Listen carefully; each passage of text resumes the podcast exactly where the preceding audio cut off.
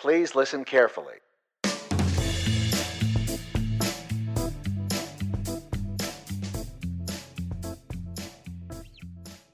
Salutations, toppers, and welcome to episode one hundred of the Turn of Phrases podcast. I thank you for giving me some of your time today, and I hope this episode finds you well. Whether this is the first time you've stopped by, or you've been listening since day one, or anything in between, I want to thank you from the bottom of my heart for being a part of my journey to one hundred episodes. My show isn't the biggest or the best, but I really enjoy putting it out there for each and every topper to listen to. I hope you will continue to explore etymology with me each week. Now, what are we discussing today? Since we are celebrating a milestone number of episodes today, and I really have fun making this podcast, I'm doing a theme of fun and celebration. So put on your party hats, grab some snacks, and let's celebrate today's phrases, origins, history, and more.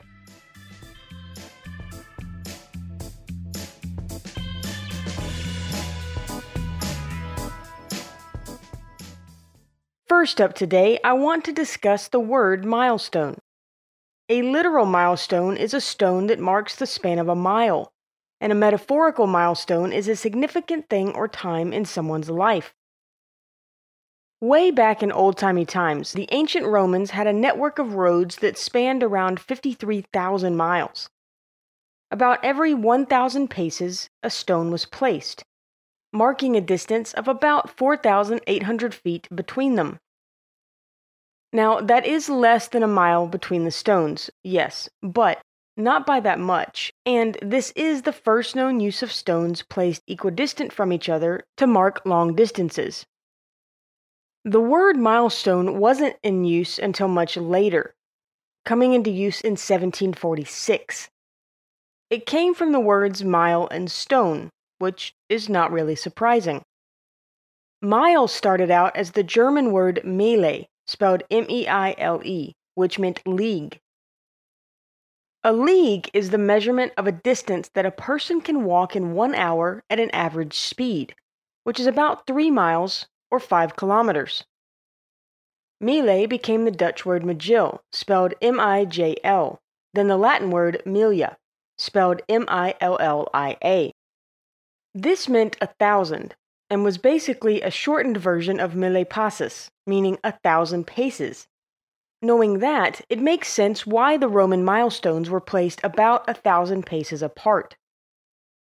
Anyway, milia became the Proto-Germanic word miljo, spelled M I L I J O, which became the Old English word mill, spelled M I L. Finally, in Middle English, we get to the word mile that we have today. Whew, that was quite a word journey. Stone comes from the Proto-Germanic word stanaz, spelled S T A I N A Z, which became stan, S T A N, in Old English, then stone in Middle English. We still use mile markers today, and some are even still stone.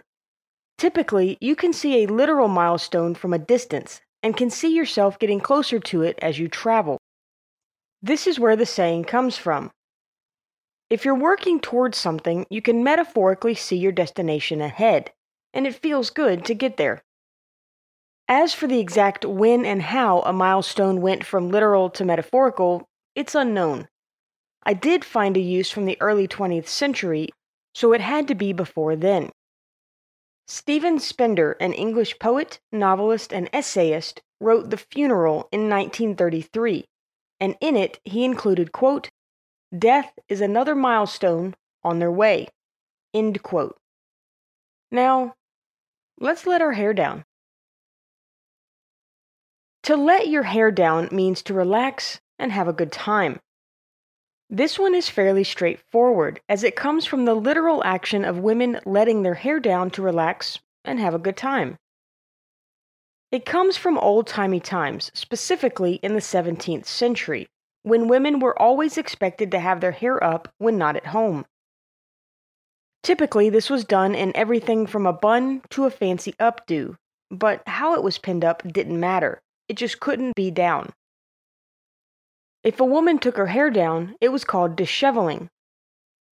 These days, disheveled just means untidy, but back then it was really only used to describe taking one's hair down. We know this thanks to an oft-mentioned man on the show, John Cotgrave, the English lexicographer. In his sixteen fifty-five work, The English Treasury of Wit and Language, he included this definition of a disheveler, quote, to dishevel, to pull the hair about the ears, end quote. When women were home for the day and would no longer be seeing anyone outside of her family, she could unpin her hair, letting it down, and relax. Even though it became more socially acceptable for women to wear their hair down over time, a lot of women still pinned up their hair in public until the nineteen twenties, when short haircuts became popular for them to have. Although the fashion changed, the idea of letting one's hair down being a way to say, have a good time, didn't. And the saying has been in use ever since. Now, even though the literal hair lowering led to the saying, there was a stepping stone between the action and the idiom. In the nineteenth century, a woman's long hair might be called her back hair, since it draped down her back. The United States Magazine and Democratic Review, also just known as the Democratic Review, was a popular journal and literary magazine. In the January eighteen forty-seven edition, we find this quote, she becomes crazy, despises her paternal parent, lets her back hair down, and runs about in a nightgown. Why do crazy women in operas always let their back hair down? End quote. No one seems to know for sure when back was taken out of the saying, but by nineteen thirty-three, the modern version of the saying was in use. Pelham Wodehouse, an English writer, used it in his work, Heavenweather, that year. He wrote, quote, you needn't be coy, Beach. No reporters present. We can take our hair down and tell each other our right names. End quote. So, from relaxing to having fun to acting wild. This saying has morphed from an action to an idiom that means to celebrate and have a good time. Now let's continue the fun with a whale. If someone is having a whale of a time, they're having a really good time, or enjoying something immensely. This is also sometimes said as a whale of a good time. This one makes sense, because whales are pretty big creatures. Before whales were used to imply a good time was being had, they were being used idiomatically to describe large things in general. In The Day, a publication from Glasgow, we find a reference to this on March twenty-eighth of eighteen thirty-two. Quote, they fib by equivocation. They don't come plump out with a tremendous whaler of a fib, but seek to do it by equivocation and confusion of words and ideas. But in any way, it is all fibbing. End quote. They were saying that a big fib would be a whaler, using the large animal to evoke a mental image of a large lie. By eighteen ninety-five, whale was being used in a variety of large sayings, as evidenced by an article from the Inlander, a magazine put out by the students of Michigan University.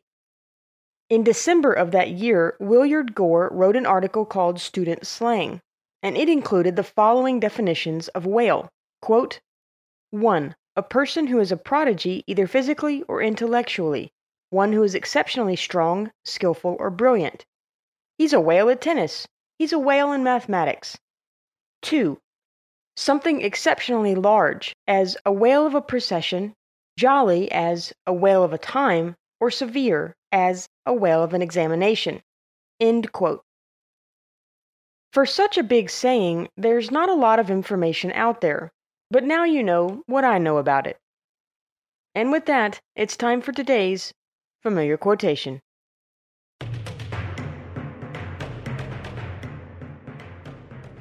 Toppers, today's familiar quotation is from Jack Garrett.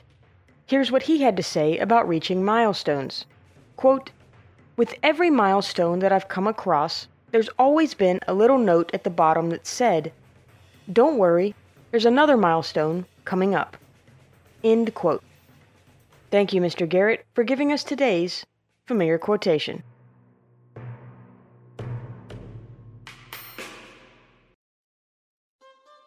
All right, Toppers, it's time for today's For Better or For Words. Love advice from old-timey times. Remember that this advice is over a hundred years old, and I'm sharing it for entertainment purposes only. Now, let's hear from the ladies first. Don't manage your husband too visibly. Of course, he may require the most careful management, but you don't want your friends to think of him as a hen-pecked husband. Above all, never let him think you manage him. And now for the men. Don't think that if you married merely to get an unpaid housekeeper, that position is going to satisfy your wife. She could have obtained a good salary as professional housekeeper to any other man if she'd wanted to. She married for other reasons.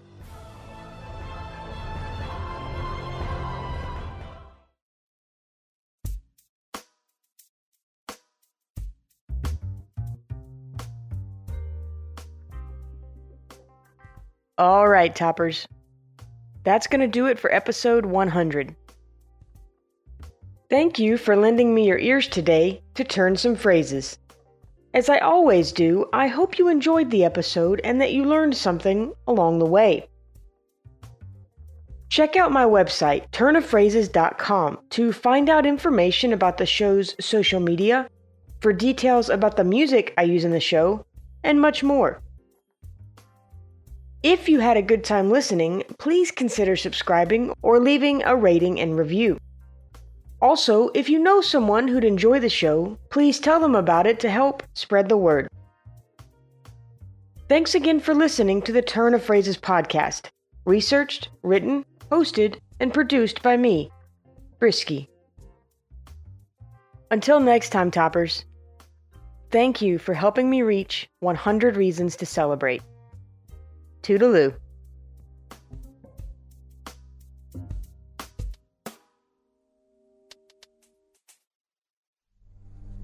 And now... This is... Let me rephrase.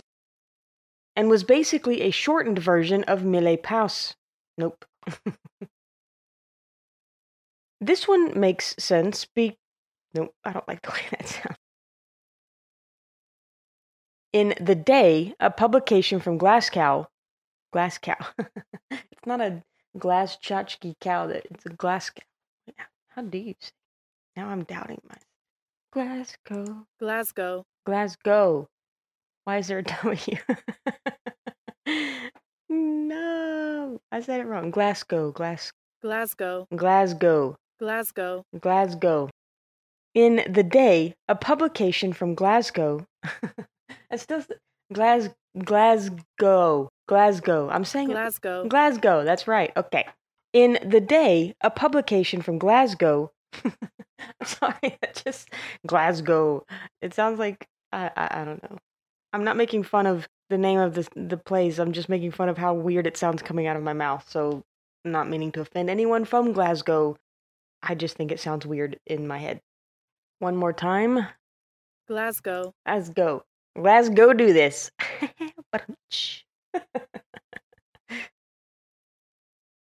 We find a reverent, a reverence. Now, come on now. You're just messing up words to mess them up at this point. Come on, brain. They fib by ev- equivoc. Okay. But seek to do it by equivoc. Who puts equivocation in one sentence twice? Who does that to to me? I mean, I'm the one that chose to, to say it, but... Equivocation. Equivocation. This has been Pronunciation with A S M R Bing. Only Bing, because for some reason that's the default in this browser. Equivocation. Equivocation. I'm sorry, y'all. Let me get back into the mode here.